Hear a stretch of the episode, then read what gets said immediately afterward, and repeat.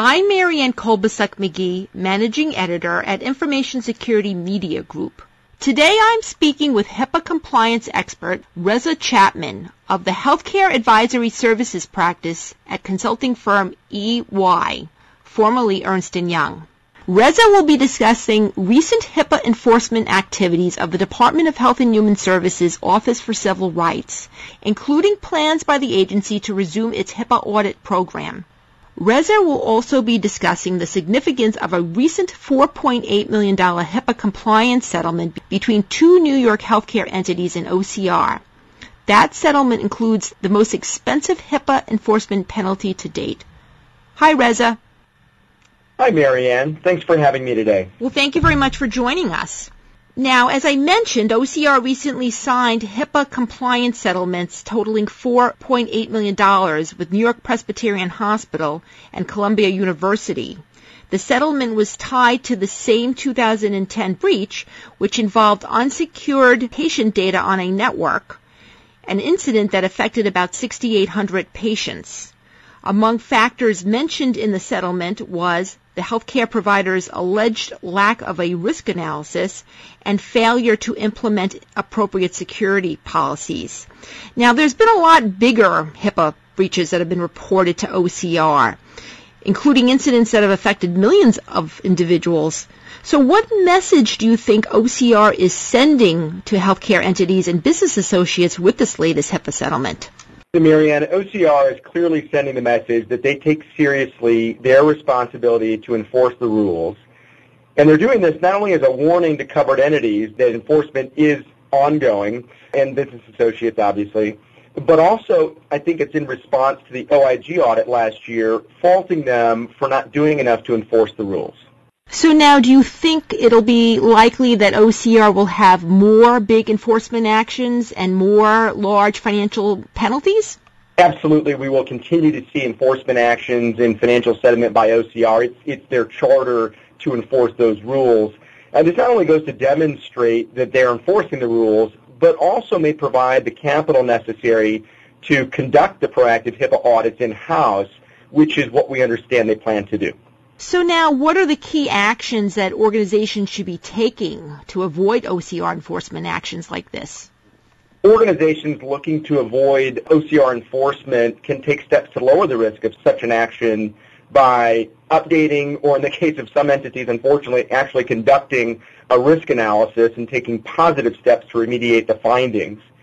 Uh, they can demonstrate a culture of compliance that shows security and privacy are not new concepts to the organization. They can deal with potential breaches swiftly and take seriously the importance of necessary reporting. And finally, making sure that all policies and procedures are thoroughly documented. As the old saying applies, if you didn't document it, you didn't do it.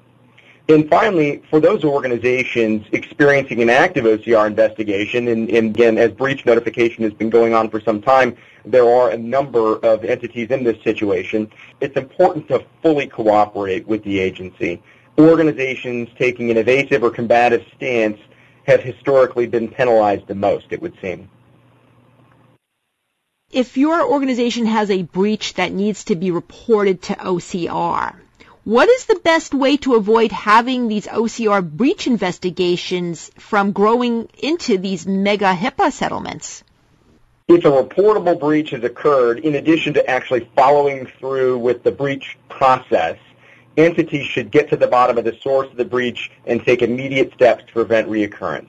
Uh, this may be in the form of improved training programs or the application of additional physical, administrative, or technical controls. Now, OCR is also planning to soon resume its random HIPAA audit program. So what are the most important steps that covered entities and business associates should be taking to prepare in case they are chosen for an audit? The audits this time will have a different approach than the pilots in that they will be more targeted and generally not include an on-site component.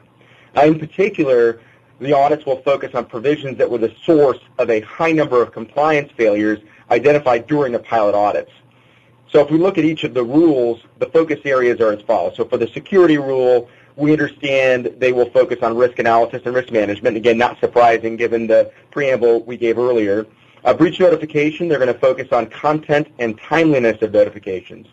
and those selected for privacy rule need to be prepared to demonstrate their compliance with notice and access activities. Uh, steps they can take include refreshing the risk analysis. You know, in the pilot audits, two-thirds of entities had incomplete or inaccurate risk analyses.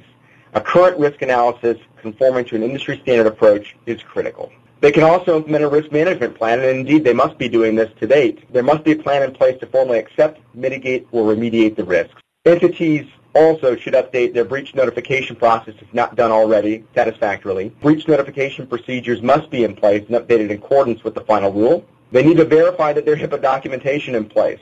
In phase, uh, in this next phase of audits, it's important to note that there won't be a lot of back and forth between the OCR and the entities. It's been made clear that they are going to request information. The information is going to be then provided by the entity to the OCR, who then will review it offline. And so the opportunity to provide additional commentary about the documentation or submit documentation after the fact doesn't necessarily appear to be a component of this round of audits. And finally, I think consolidating business associate documentation is important. We understand this time around, business associates are going to be identified by the covered entity under audit. And so knowing who those business associates are and having information available to provide to OCR in, in the event of an audit is going to be crucial.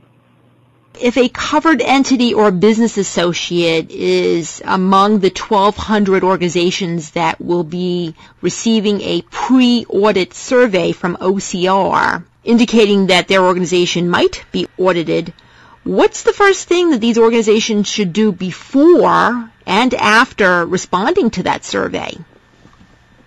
We understand the survey gathers largely demographic information about the entity that will help OCR target these entities for audit. And we understand that as part of the pilot audits, uh, OCR even made statements uh, in various conferences that they attended that it was difficult to identify the covered entities to target. And so the survey process is going to assist them in, in actually moving forward with those audits.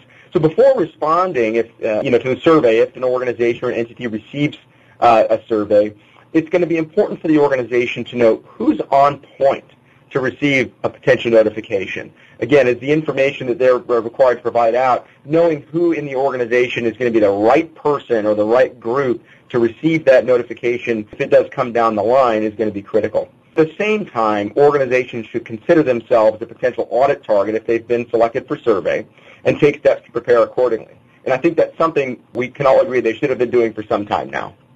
If you're a covered entity that receives one of these surveys, do you think the covered entity should then let the business associates know that they deal with that they've been surveyed and we had to name you as our business associates?